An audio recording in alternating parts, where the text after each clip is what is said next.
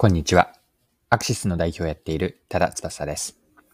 今回のテーマは販売や接客です。面白いと思ったジープの販売店の接客方法を取り上げて、そこにマーケティングの観点も入れながら学べることを見ていきます。よかったら最後までぜひお付き合いください。よろしくお願いします。はい。今回ご紹介したいのは、ジープの販売方法なんです。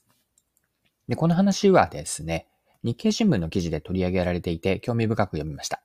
記事から引用します。アメリカの自動車ブランドジープは軍用車が起源で SUV の先駆けでもある。新型コロナウイルス化のアウトドア人気を追い風に2021年の国内販売台数は過去最高を更新した。全国に83カ所ある販売店の中でジープ世田谷は年間400台程度を売る有料店だ。佐々木支店長のもと、ジープのある生活を提案する営業スタイルが好評だ。こちらが日経の2022年4月4日の記事からの引用でした。今の引用の最後にあったジープのある生活についてどういうものなのか続けて記事から見ていきましょ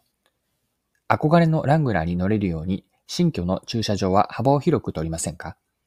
佐々木さんはジープ歴5年の40代の男性来店客から戸建ての新築計画の話を聞くとこう切り出した。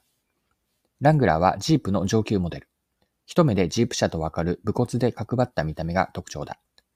憧れのラングラーが自宅にある風景を二人で想像しながら、車庫の設計や家屋の外壁に合う車のカラーなどの話で盛り上がった。ほどなくして顧客は高級感のある黒のラングラーに買い替えた。はい、以上が記事です。で接客では新築の車庫への設計案に踏み込んでいたという話だったんですが、その意図は何にあるのか、意図はどこにあるのか、また記事から見ていきます。ライバル社と再化するため、佐々木さんは顧客の生活とジープの世界観をリンクさせて、ジープのある生活をどれだけイメージしてもらえるかを重視している。接客では、暮らしのどのような場面で車を使いたいかを繰り返し尋ねる。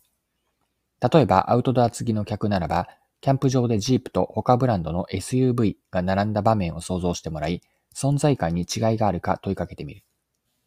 数ある車の選択肢の中でジープの店を訪れた時点で、お客の大半は他の人と違う車を持ちたいという気持ちを抱えているという。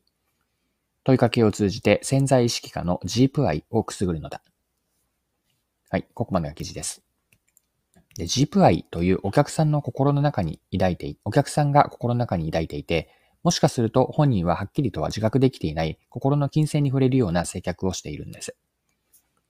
ジープ世田谷への来客来店客には、ジープという自動車の整備や機能説明は最小限に留めているそうなんです。まあ、それよりも、来店時の体験をより良くしようとする狙いがあるとのことです。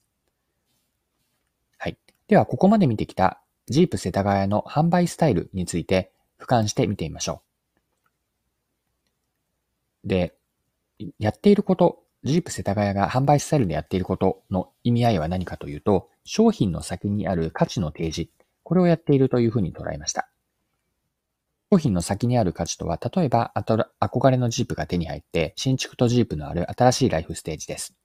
具体的な使い方や自宅にどうジープが映えるのか、ジープの世界観も伝えてお客さんとそのイメージを共有しているんです。単に商品を売るのではなくて、こんな暮らしをしてみませんか？という生活スタイルの提案なんですよね。その生活スタイルの中の一つのピースとしてジープを位置づけているわけです。で今回のジープ世田谷の話はマーケティングの観点からも学びがあります。お客さんには結局のところ何を、何に対してお金を払っているのか、この問いって大事だと思うんです。表面的にはお客さんは商品やサービスにお金を出しています。しかしお客さんが本当に欲しいのは商品やサービスを使うことによって、または保有することによって得られる価値なんです。価値とは平たく言えば何が嬉しいのか、何かしらの嬉しいことです。ジープの例に当てはめれば、お客さんにとっての嬉しいことは、憧れであるジープのある生活なんです。少し大げさな表現をすれば、ジープを買うことにより自分の人生が少し良くなること。ここに価値を感じるから、お客さんはお金を払ってジープを買っているわけです。はい。では最後にですね、今回のジープから学べることについて整理をしておきましょう。お客さんに販売をしたり、マーケティングをするときの相手の人生をより良くできないか、これを考えてみる重要性なんです。商品を売るという発想にとどまらず、自分たちの商品やサービスで相手の人生にどんな貢献ができるのか、これぐらいの高い視座で取り組んでみると、こういうのはいかがでしょうか。はい、そろそろクロージングです。今回は Jeep の販売方法を取り上げて営業やマーケティングにも学べることを見てきました。最後に学びの部分ですね、まとめておきます。お客さんがお金を払う理由は何かというこの問いかけ大事だと思うんですが、表面的にはお客さんって自社の商品とかサービスにお金を出していただいています。ただここで問いを終わるのではなくて、お客さんが本当に欲しいのは何か、つまり商品やサービスを使う、あるいは保有することで得られる価値、嬉しさ、これが何か。ここにこそお客さんが本当にお金を払う理由があるので、ここまでを掘り下げておきたいと。で、その価値というのは、今回のジープの例で言うと、まあ、ジープを買っているんだけれども、その先には、結局のところは、そのお客さんがより良い生活を過ごしたい、もっと言うと、より良い人生をしたいと。ここに対する、こう、答え、提案として自社商品がある。こういう実現に立ってみるといいのかなと思います。はい。今回も貴重なお時間を使って最後までお付き合いいただきありがとうございました。それでは今日も素敵な一日にしていきましょう。